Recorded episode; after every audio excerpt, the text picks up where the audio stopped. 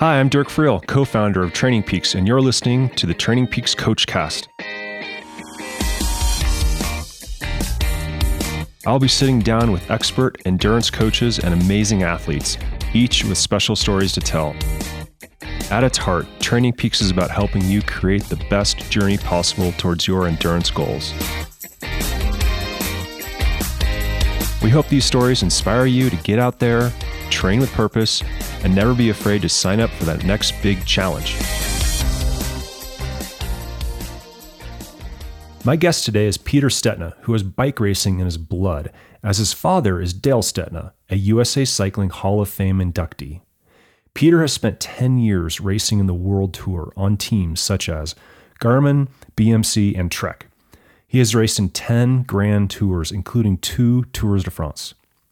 In twenty twenty, he made a big switch from being a European-based World Tour rider to become a self-managed privateer on the ever-evolving gravel race scene.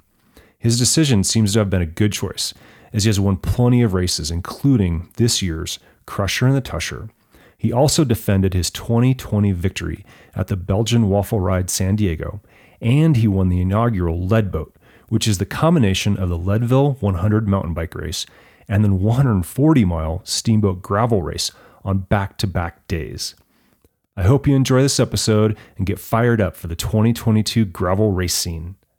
Pete Stetina, thank you so much for joining me today on the Coachcast. Are you going to teach me how to be, to coach myself? Are you going to teach me how to, I yeah, need coaching well, in a lot of aspects of life. We are here, we're here to learn some secrets from you. That's uh, the whole point of the show, the insides, behind the scenes, you know. You got a lot of different angles on the sport that you've been able to draw from. So um, yeah, this is the right time to kind of like unleash all that on our listeners. uh, we'll try. It's usually just wing it, but um, yeah, we, there's well, there's a few I'm tips sure and tricks. Some, there's some good lessons learned, I'm sure. Oh yeah, right? yeah, yeah, yeah, yeah. Well, first of all, I have to get this out. Your father Dale was a hero of mine. I am obviously hmm. older than you.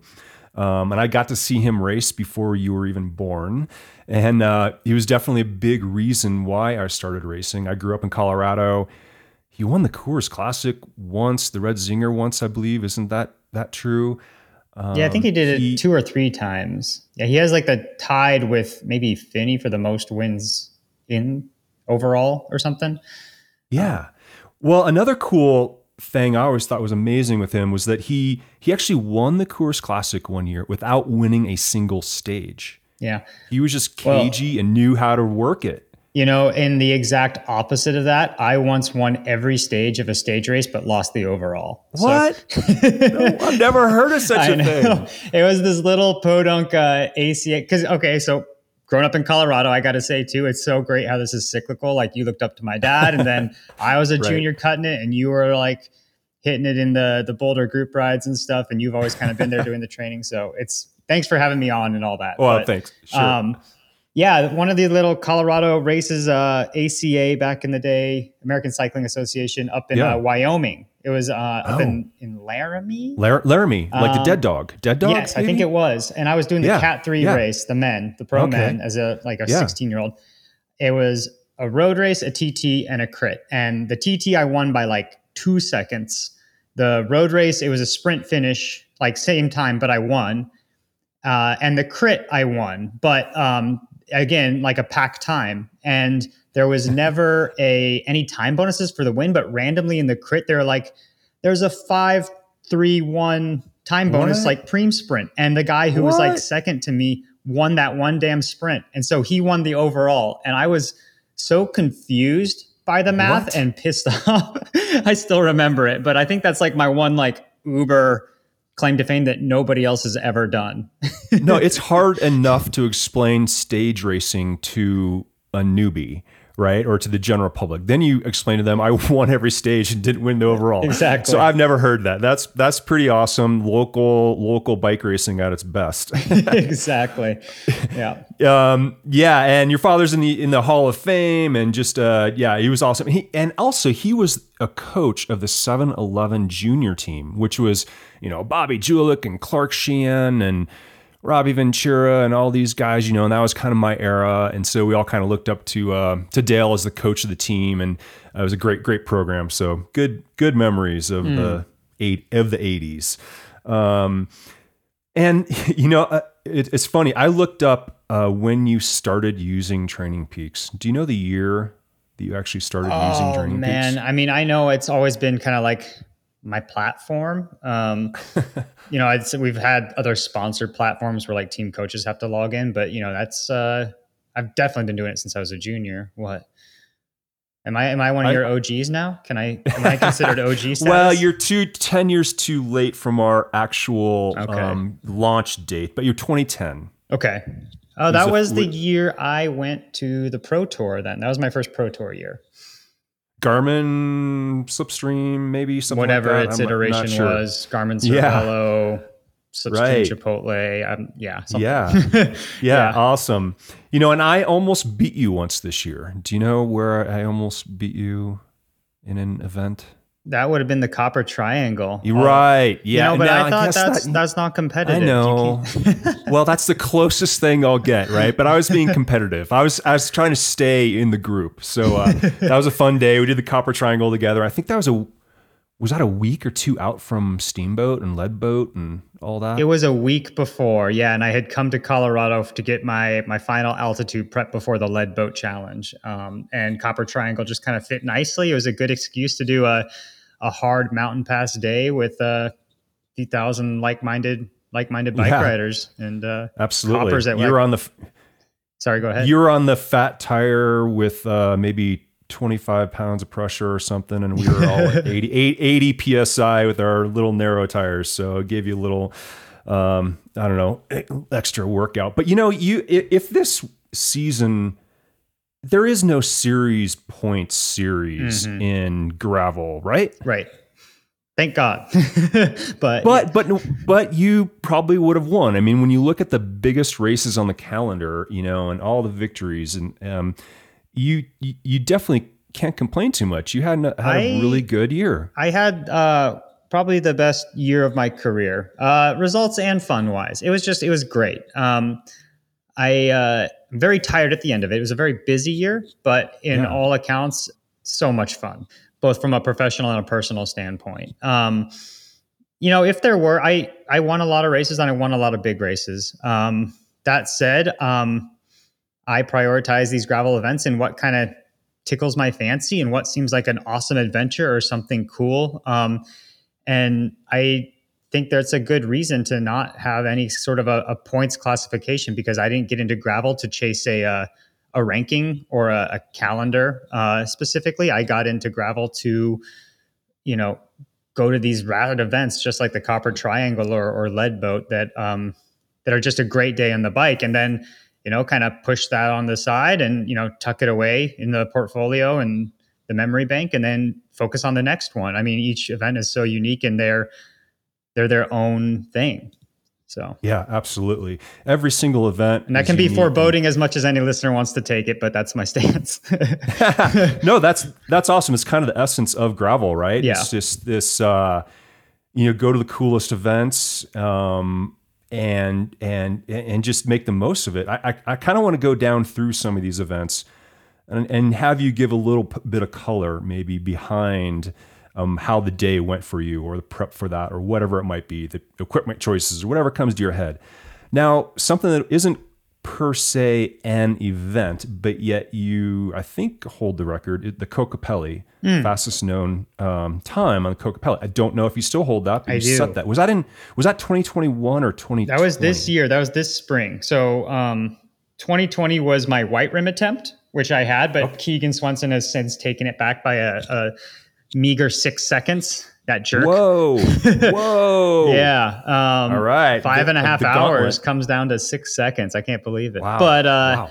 I currently still hold the Kokopelli. Uh, Kokopelli is a seasonal thing. I bet there'll be a flurry of activity next spring. You know, you kind of got to wait for the snow and the San Juans to melt. And yeah. And explain bef- that course. What is it? P- point to point. What is it? Yeah. So for those who don't know, the Kokopelli Trail, um, and if, if I may back up to just F K Ts and yeah. course records. Um, right. Yeah. That was my big COVID pivot project, you know, with it, without a traditional racing, um, I kind of was like, you know, these, this course record of this F K T is kind of how we can challenge each other and kind of race separately, but against each other, you know? So F K T, fastest known time, going out on some legendary courses, um, and trying to break the all-time record. And, you know, you can play with the day and the start time and, and all that. So there's a lot more than just a traditional race. Um, and so I kind of pick and chose a few every year. It's super fun. It's a different way of competing. And it's also kind of like a, a more personal journey. Um, right.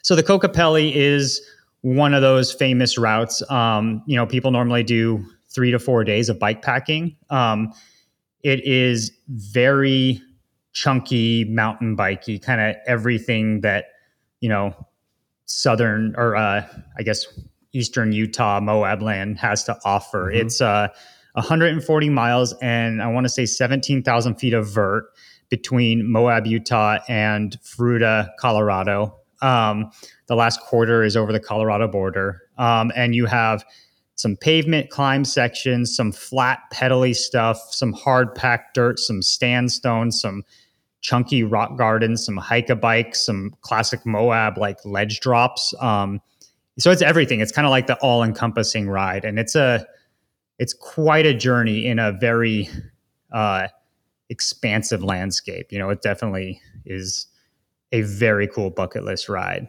Yeah, cool. And so, any thoughts around more F K Ts? Was that just a COVID coming out party? No, any thoughts around that? That was it. It started as a COVID project until racing came back. However, it's so much fun. And I think uh, a lot of people can relate and enjoy a big day out on the bike, whether that's, you know, the going for the fastest known time or their fastest known time. I mean, I know people who try to better their white rim trail time all the time. Um, but uh, yeah, so I think, I think it's relatable. And I think that's a kind of a personal journey. I know, you know, Colorado Trail is one of those, not that I'm going right. to go for that. Um, But there are a few, and I kind of want to like focus on one every year. Um, mm. You know, I think there's a lot more cool trails um, and cool locations to uh, highlight and try to look into and create inspiration out of. Um, I definitely want to try to start getting away from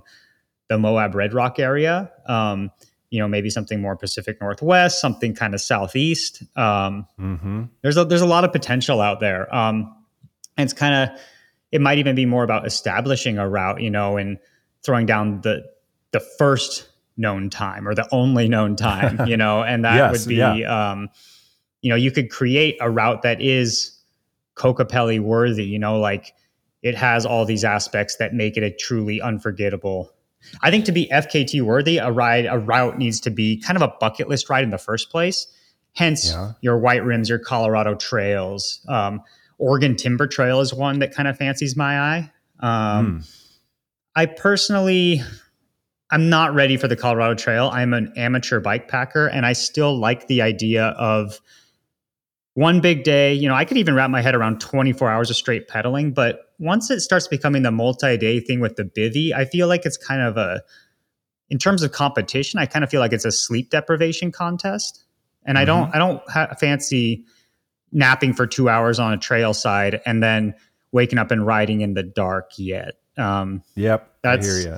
That's something I, I like going really fast, but you know, I want to eventually get home and have a beer and stuff too. So that's, that's kind of where we'll I'm get, at. We'll get to that topic later on. yeah. Um, okay. Next race, uh, Unbound, mm. you were third. I watched that live, like a lot of that, if you can imagine. Mm-hmm. I mean, I'm sitting here in Boulder watching good and bad video coverage, but I saw you attack, I think over a dam around a lake. Right. Is that correct? Um, Somewhere in there. Yeah. And then take us from that moment into the finish um, and thoughts around how that, how that played out. Um, I was so motivated for that race and things were going right all day. And we had that, that final selection of five of us, quote unquote, gravel specialists, you know? So it was so cool knowing mm-hmm. that like the top five was going to be between, you know, a bunch of us with who are friends who text each other on the regular and uh, a friend battling it out, you know? Um, yeah. And I, I was climbing the best out of the group. You know, I was kind of one trying to force some selections. Um, I also don't fancy myself in a sprint. And unfortunately, the day kind of became nullified by headwinds in the last uh, four hours of the race. You know, it was going to be really hard mm-hmm. on a flat, flatter course to break away. Um, so there was kind of some, some lighter hills in the end into like some really uh, chunky, dicey, uh, like four wheel roads, like some, some, one of the worst parts of the course, I would say. Um, and I hit it really hard through there, um, and tried to snap the race. And, uh, you know, the, the race was going down at that point. Um, I didn't drop them, but kind of, we were all like on the limit and guys were kind of starting to implode, um, myself included. And right as, uh, Lawrence Ten Dam came around me, uh, through this hill, I got the worst chain suck to the point where it wrapped up and around my bottom bracket. And I had to, it wasn't like you could backpedal. It was stop and, you know, try to rip the chain out without breaking it. Yeah, um, right. And, you know, it's kind of that, that unspoken rules of gravel that everyone talks about is, you know, like if that happened in the middle of the race, everyone would have kind of like soft pedaled for thirty seconds and let me rip it out. But right. I mean, I had opened up the volley of attacks, you know, it was my fault. And, um, and the race was on at that point. Like, I mean, not having mechanical is also part of the game in, in gravel racing. So, yep. you know, they didn't stop, the race was on, and I don't fault them for it one minute. Like it was all fair. Um, but, uh, you know, I lost that thirty seconds into a headwind, and I just proceeded to chase and keep them at thirty seconds, like the entire last like Whoa. hour and a half of the race. Um, So that was frustrating. And we had actually found out that what had happened is I had become victim to one of those little sharp flintstones out there. Um, and I had sliced my tire, but my sealant had done its job in sealing the okay. tire. However, yeah. it had, you know, sprayed sealant all across, you know, my down tube or my seat tube and all like through my, my uh, crank set, right? Like just right. as it was sealing. So the chain had become more sticky because of that. Hence, that's what caused the chain suck. Um, yeah. Which is just another unfortunate uh, circumstance. But, you know, I, I got to finish third and salvage a podium spot, which I was super proud of. And Ian rekindled his his racing career with that, really, yeah. which was amazing yeah. to to witness. Um, so that, that was... It was a very successful race, uh, personally and for the discipline. Yeah, definitely third. I mean, still made the podium. It's part of the game, as you said. I actually did a, uh, an event this year, the the Rad Dirt down mm-hmm. in Trinidad, Colorado. Um, yeah, I heard about that. That's uh, how was that? It was awesome. Um, it's a lifetime event, yeah. um, so it's really well run. Um, I did the one hundred and not the one sixty. I'm just... That's my sweet spot. Like the hundred, I can definitely see myself preparing mm-hmm. for.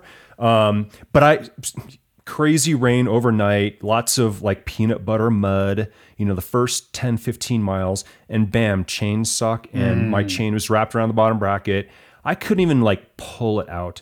Luckily, like I didn't have the right chain breaker tool with me, and someone did, you know, stop and help me out. And I learned how to like break a chain and like get it all off.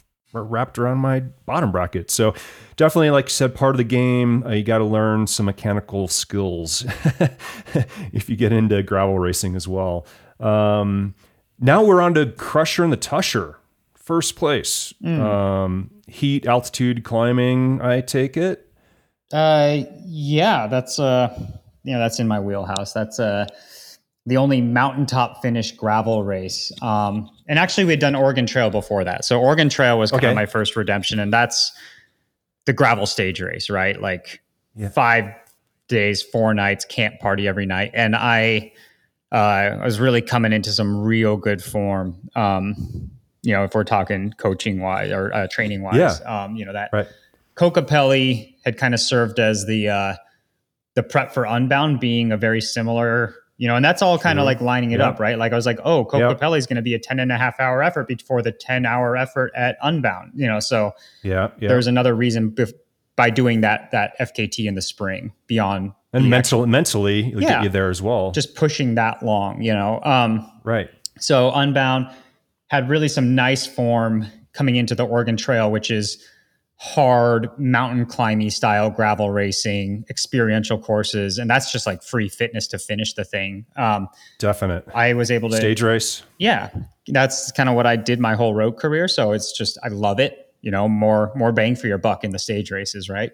Mm-hmm. Um, capped off three stages in the overall title there, um, and then Crusher and the Tusher was next, which is altitude, climby, hot. Um, mountaintop finish. Um, so that was, that was a really nice one. And that's one of the early gravel races. I mean, Crusher's been around for a decade. Yeah, definite.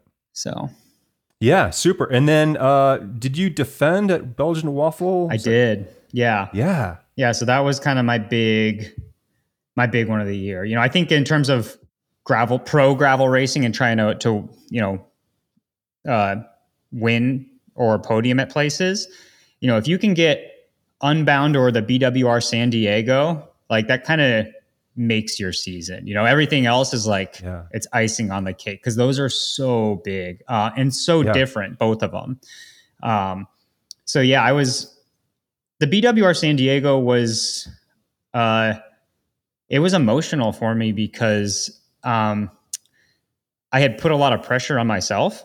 Um, and pretty much all my sponsors had some real uh, investment in that race as well. You know, Canyon's Backyard, yep. they're the, one of the title sponsors. Uh, yep. I R C Tires, that's their big activation for the year. Uh, a lot. Um, yeah. And that's kind of what had helped solidify my move to gravel in the first place in two thousand nineteen. So I put a lot of pressure on myself to actually show that this made sense. Whether or not that actually existed in the real world, I don't No, um, but to actually kind of come through that and the way the race played out with, you know, bad luck after bad luck, it was not a clean run by any means, but um, that I, I usually kind of treat the actual racing. The racing is fun for me, but I kind of treat it like a test. And I, I think the best way to measure, you know, if you're really in contention is by winning, you ace the test, right? Like you right. did everything just right. And if you know the capacity is in you to win and then you win, boom, A plus, right? Yeah. Um, right. And I'm kind of methodical about it. And then I really enjoy everything around it. Like I enjoy the actual during the race, the action and stuff and the post-race party, but I don't really care that much about like the hands in the air thing. Um, yeah. But, uh, Belgian Waffle Ride was different. It was just like this massive wave of emotion. Um, and I mean, I was like punching the air for one hundred meters coming into the line and stuff. And it was just, it was a very different feeling. And it was almost, I think that feeling was kind of like a a weight had been lifted though, like a monkey off the back type of thing um, yeah. in its purest form. Um, yeah. Like relief to the point of euphoria. That I, I'm like, I did it all right. Like, um, so that, that was really cool. Um, B W R was my, my highlight of the year race wise. Awesome. Well, and then you go and I don't even know this event, but tell us more about Iceland, the Rift. I mean, is this your first year event? Like how long has this been going on? What is um, it? Second year event. It happened in nineteen, got canceled in twenty, like everything. Um, yeah. Just, You know, the, the the cool thing about these gravel races are in visiting other communities and other landscapes. And Iceland is like an alien planet on Earth. It's it's so nuts. Um, and the travel's not that difficult. It's a shorter flight than to Europe. So, yep. um, you know, I'd seen kind of the photography and and uh, Europe is very gravel curious, and it's really starting to hit there. But that's kind of like a closer one for them. So. A lot of Europeans put hype on it. Um, but it was just like, you see the photos, like everybody, and you're like, I need to do this once. Um, and so Big Tall Wayne and I went there. Um, we were planning on having our, our significant others, my wife and his fiance, come with us. But, uh, sorry, uh, Wayne, is that mechanic? Yes. Sorry. Wayne, yes, Wayne, okay. My mechanic, yep. Big Tall Wayne. He's nice. Now like the folk hero of gravel racing, I feel like more. Yeah. People want him to come to races. He, they want me to come to races. So I bring him. um, everyone wants to hang with Wayne. Um, but, uh, you know, so our, our our ladies couldn't make it. Um, so I had this like little, because my wife and I were supposed to kind of make a vacation out of it, and the COVID things kind of got complicated, and there was a lot in the air with the entry requirements. Yeah. And she had to bail and with work stuff. Um, and so I went to Wayne. I said, Wayne, like, I have like a single bedroom, like honeymoon cabin in Iceland in the countryside. You want to come? So, a sure bet. uh, apparently a few people online thought that was our actual honeymoon. So right. I'm sorry for anyone out there wondering, um, but that's, that's not the case. But we, we just screwed around in Iceland, and it's, the race is amazing. The course is amazing. I mean, they filmed Game of Thrones there, part of the, you know, for some scenes. Yeah. Like, it's unbelievable. It's a bucket list route to do once, racing or riding. Um, the race is kind of an excuse to just go to Iceland. Like, you go there and you do all the crazy touristy things, and you also do a bike race. So yeah. Yeah, I went to Europe for once, and we flew through Iceland, and on the way back, and I was with Jim Miller. And mm-hmm. uh, Jim made the right choice. He's like, hey, guys, um, I'm actually staying an extra day or two here fly fishing, so I'll see you guys back in Boulder, you know? Yeah. So on the way back, he stayed an extra few days. I'm like, darn it, I need to do that next time. Yeah. Um, long, long layover. But racing-wise, too, it's dang hard. The, uh, the Icelandic champ is normally doing the whole European pro circuit, so he's a very, very good rider. And, uh, on his home turf, so he was pretty motivated. So that was um yeah like riding to the point of like blacking out almost. Um, uh blacking out, man. I would black out if I did this thing called Leadboat. uh Lead, Leadville yeah. Followed by uh you know mountain bike race, uh, followed the next day by the one hundred forty mile gravel race in Steamboat. I did the one hundred mile Steamboat mm-hmm. gravel only. Um but wow, what what a cool event. You uh, won the overall combined, is you know, the yeah. combined between the two. Um, what, fifth in Leadville, third in Steamboat. Tell us your thoughts about that. Would you do that? Uh, would you do that again? Um, yeah, no, Lead, Leadboat was an interesting concept, and it kind of started as maybe almost like a P R stunt, um, but it was just cool how the organizers, instead of infighting for registrations, they work together. They're two completely yeah, different so business cool. entities. And by all right. means, like, they're competitors for, you know, a Colorado mountain town in August. Like, they're fighting for the same participation. And instead they work together, which says mm-hmm. something about this, this discipline right now. Um, so yeah, Leadville one hundred, the first day. I'd done that in the past. I remember how shelled I was. Uh, Steamboat the day mm-hmm. after. Immediately when they announced it, I knew I wanted to do it. Again, coming from stage racing, uh, maybe being able to help some of their participants in emails before with tips and tricks I had learned from my stage racing career, you know, just the basics on, you know, flushing your legs, the the timing of recovery meals, and all of that.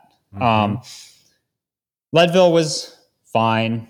Um, I had higher hopes. I, uh, I still, even even seasoned riders make uh, amateur mistakes, and I tried a new fueling strategy. Even though I told people, don't try the first, you know, something new on race day, I, I totally did that. Like, I mean, you, you idiot, Peter, you idiot. Like, so I was already, sorry. So you have stomach problems from that? Yeah, I was cramping, and um, I was cramping already on Columbine, which is like, I don't, I'm not a big cramper. Like, uh, yeah, Columbine was like, you know, you're almost halfway in. Like, Uh, yeah. I mitigated. I kind of went back to what I knew in the second half of the race and was able to like kind of hold. But um, Keegan and Lockie and Howard were already uh, out of out of there. Um, but uh, it was a great race and and super fun. And, and Payson and I sprinted it out. Um, the two mustaches in the peloton, um, and we were both the the front three were actually not doing Steamboat. So even though we sprinted it out for fourth and fifth. Um, We both realized that we were basically in the lead, virtually yeah. leading the Leadboat challenge, which uh, I think people still don't know. It's not like there was like a prize purse for it. There was like kind there was there was a podium. Um, no one knows if actually winning Leadville or winning Steamboat independently means more than winning the Leadboat. Um, it's kind of just depends on who you ask. I think we can all just agree it's like the tough ass or the dumbass award. Um, so anyway, we lined up for Steamboat the next day, and there was a lot of fresh legs, uh, yours included, out there, like all hammering away. And, um, you know, you had Ted King and Colin Strickland knowing that we were tired. Um, so they were right. making moves early. Um, but, uh, you know, we were able to kind of both mitigate that. And eventually Payson had some, um, wheel tire issues, as you do in bike races, especially off-road. And um, yeah. so our, our be, being on the same time is like whoever won Steamboat took it all, right?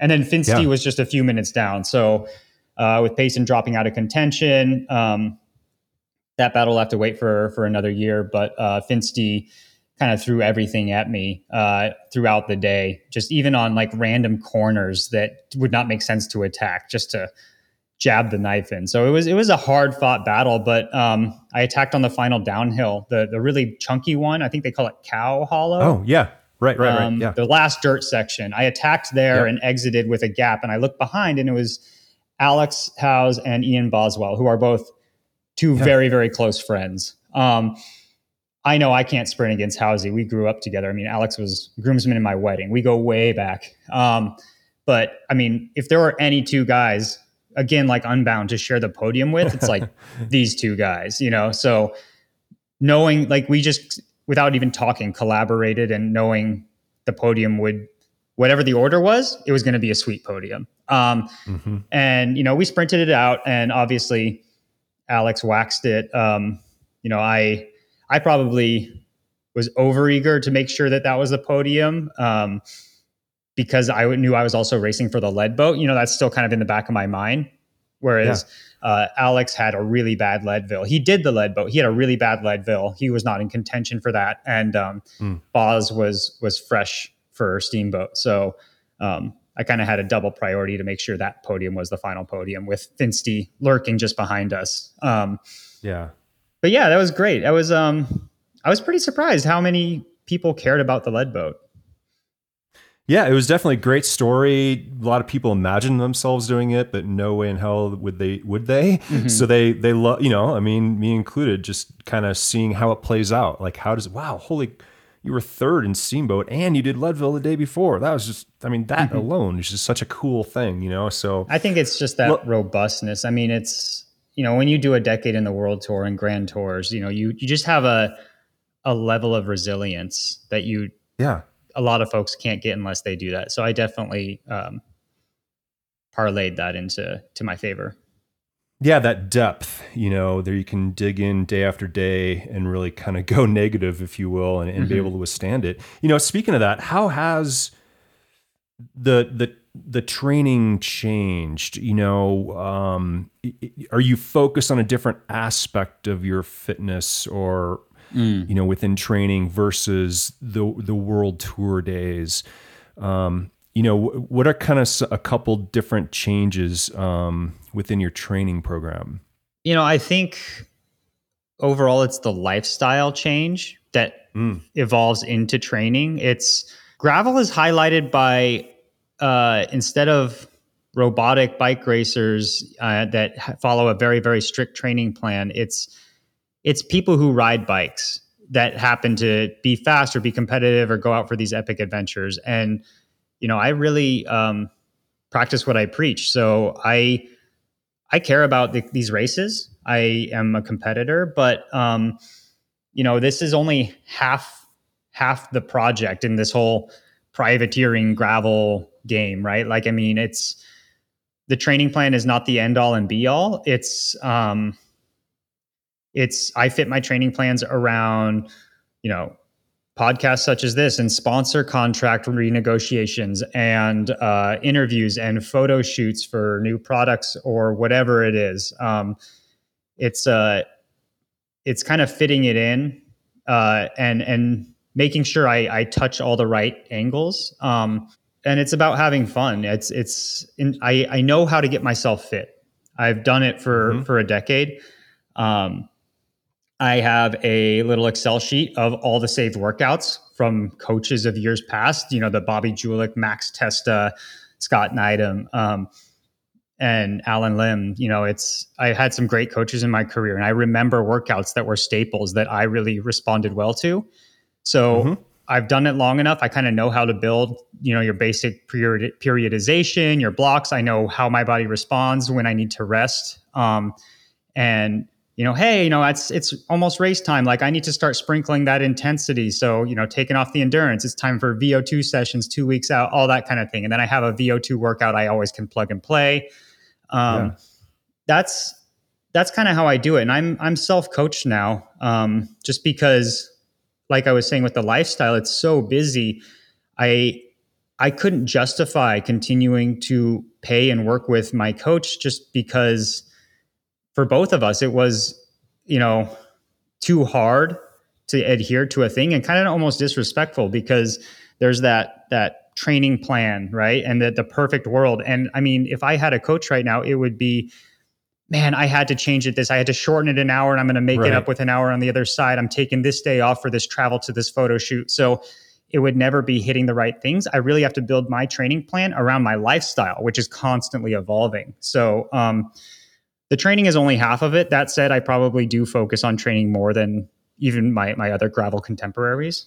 Um, well, I think yeah. you've had great, as you said, mentors in the past, and you've learned a great deal with a whole bunch of, yes. you know, world-class coaches, and that kind of is endearing, and you've learned how you react and kind of plug and play, as you say. So that's a special gift you've been, you've been given, and can pull out and then, and kind of make it work for your, for your life. Uh, you know, another part of logistics in life, I just want to put out there, is hashtag van life, right? And all the good and bad, I think, of van life. So tell us about um, the life in the van th- this year. It's, uh, yeah, it's the, uh, the, the alternative team bus, right? I love um, it. Yeah. Yeah. It's, yeah, it just, I'm traveling to all these races, and there's so much equipment. Um, and, and especially during COVID, when flying was weird, um, it just, I, I kind of invested in this, this big dumb van to go places. And then nice. all of a sudden it yeah. just became this freedom. Like, it's, you know, mm. you're not adhering to the itinerary of airline schedules and the stress around it. Um, mm-hmm. It's, you know, if I have an eight hour drive, it's, I drive four hours the night before after a great training ride. And then I, you know, can sleep on the side of the road somewhere, where, wherever I find land. And then, um, you know, pick it up and finish the drive with my morning coffee, and have a full day at the, the next location. So I've really been able to probably help my training, like leading into events, by not having to adhere to like losing an, an entire day with like an airport and a layover and checking, you yeah. know, um, yeah. So I love that. Um, it's, it's yeah. great. And it's just, it's your little moving apartment with all your comforts. And then, you know, Unbound mm-hmm. when you need five spare tires and all this other stuff, right? Like, yeah. Traveling with that. Yeah. Yeah. Yeah. You know, I, I actually camped in a van at Steamboat. Hmm. I was at the high school, and it was so cool that the organizer had these places where vans could park and camp, you know, for the, for the race. And the high school is one of them. So I stayed with a buddy there in van life. Um, it was kind of like Woodstock, you know, all of us weird gravel people traveling one race to the next. Yep. And it really actually brought me back to my junior days. I mean, juniors, you know, we had, I mean, back when I was a junior, no money. I had to get to Quebec, Canada for Tour de Beauce, mm-hmm. you know, and we traveled in the car. And you know, I traveled with Bobby Julich, and his dad had a had an R V, and we just slept in the R V to go to nationals in New York. Um, so I definitely understand that kind of freedom of the road, and yeah. and you get to see amazing places. You get to ride in new places like every day. Yeah, you know. Oh, amazing! Cool. It's it's a great way to see see the U S and and driving is it's it's Americana, right? The road trip is quintessential part of our culture, and it's so there's so many cool places to stop and ride, like you said, on the yeah. way. Um, yep. You know, and I do want to go like reel back one quick. I by no means mm-hmm. am saying anyone should like coach themselves for gravel, considering you're a training platform. But the Training Peaks uh, algorithm is something that I use, being a you know a dingus mentality. You know, bike rider. Like I, I know I, I watch the, the C T L and the T S S lines and all that. And that's a way that I can, I, that is a tool that I use religiously to get, you know, be able to to do my my gravel training while balancing that. Yeah, lifestyle. Very cool. And it's not, you know, and others taught you that, you know, along the way, you know, the, w- w- you know, it's not, it's not the Holy Grail, but you know, it can definitely help out. Exactly. So it's cool that others have kind of taught you some of those lessons along the way. So I really appreciate that. Um, let's see a, a couple more things before we wrap up. Mm. Um, off-season plans. I hear beer was in your life. Uh, what else is going on? Oh, beer's in my life all the time now because gravel's that's, that's part of gravel. Um, but more of it. Yeah. Um, just, uh, just doing all the house projects, you know, I'm still, uh, kind of a creature of habit when it comes to, you know, how I run my, my calendar year. And, you know, I'm training. I definitely put off some projects, you know, Ian's out there like building houses mid-season. Yeah. He's a, he's a yep. unit. Um, but I, Vermont, right? I know. Right. Cause he has yeah. to, right? Like it's, they're starting to get freezes. So he can't wait till now. I think that's my excuse why he's such a cooler person than I well, am. Well, Tahoe just got a whole bunch of snow. So, yep. So that's my plan. In a few weeks, I am headed up to split a whole bunch of wood and get my cord of wood ready for, uh, all my, my fires. Love it.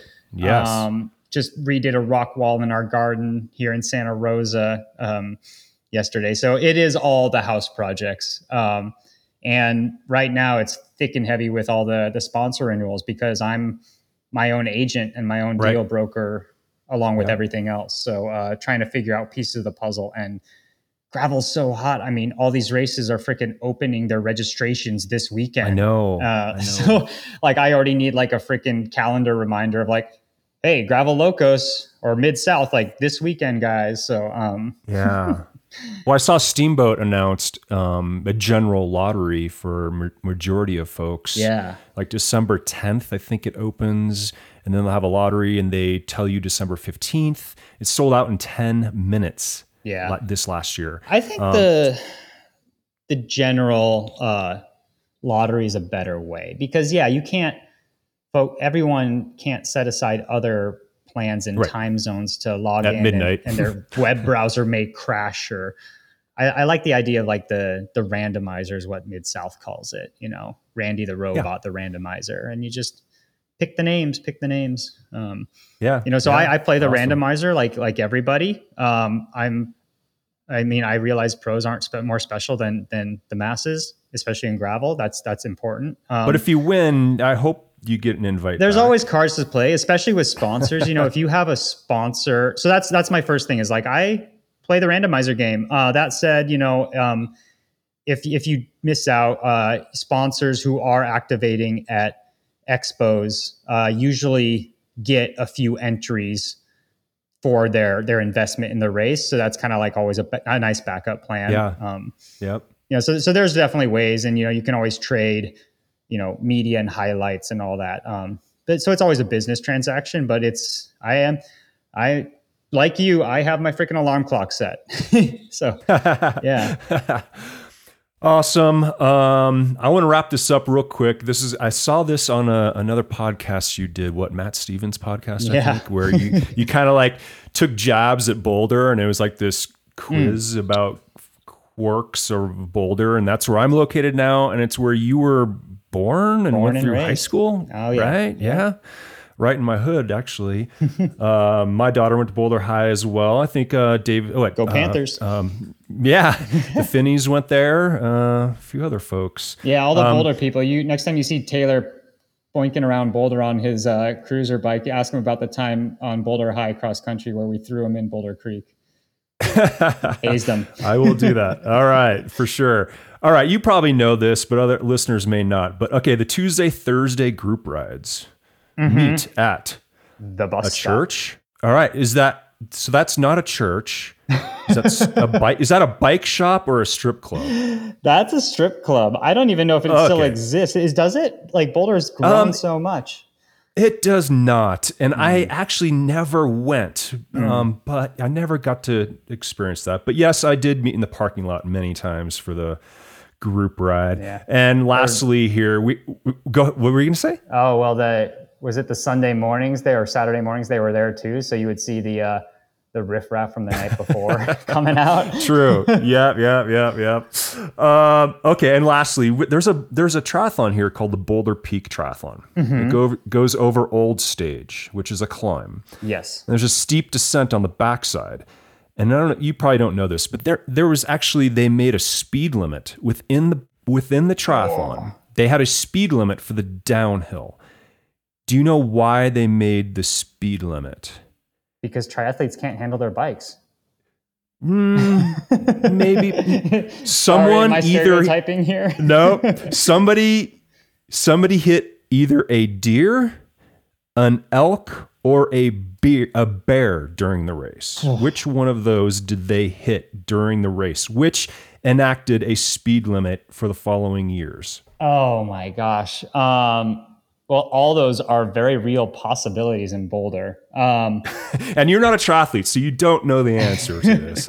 Oh my gosh. A bear, that would just send you. F- I want to say a deer, just because that's the most prolific. I mean, the deers are idiots up there. They just walk everywhere. I know that you always got to be careful. So there's a, definitely a warning for everybody on any descent. I mean, especially around here, wildlife jump out of the woods. Mm-hmm. Um, but somebody actually hit a bear. Oh my God. During the race. Oh and no. Yeah. Yeah. So with that great note, um, hey, I want to thank you for your time. Been awesome. Uh, hopefully see you on the start line next year at some of these events. I'm stoked to, mm-hmm. uh, for it all to happen again next year, and congrats on a great, great season. Thanks for using Training Peaks, and, uh, yeah, we will, we'll see you out there. Thank you so much, Peter. I have one final tip as I sign off, oh, considering yeah. of hitting animals. Um, for those of you in Boulder who like to ride uh, Marshall Mesa on the south end of town, uh, yeah. if you go for a night ride out there, it's kind of like a sulfur bed. Like it actually kind of smells like sulfur, and it can get really like mm. foggy and kind of steamy. So mm. that's a cattle range in the middle of the night, and you can't see them in the middle of the trail if you go for a night ride. That is, right. That's a personal story, but um, just watch out. Okay. Oh yeah. Look, look out in the shadows. Yeah. Yeah. Watch out for the shadows. Absolutely. Cool. Hey, have a great off season, and uh, we'll see you on the start line next year. Thanks for the chat, Dirk. Thanks for listening to the Training Peaks Coachcast. For more episodes, visit training peaks dot com slash podcasts. Please head on over to Spotify, Apple Music, or wherever you find your podcast to subscribe, rate, or leave a review. Until next time, get out there, train with purpose, and never be afraid to sign up for that next big challenge.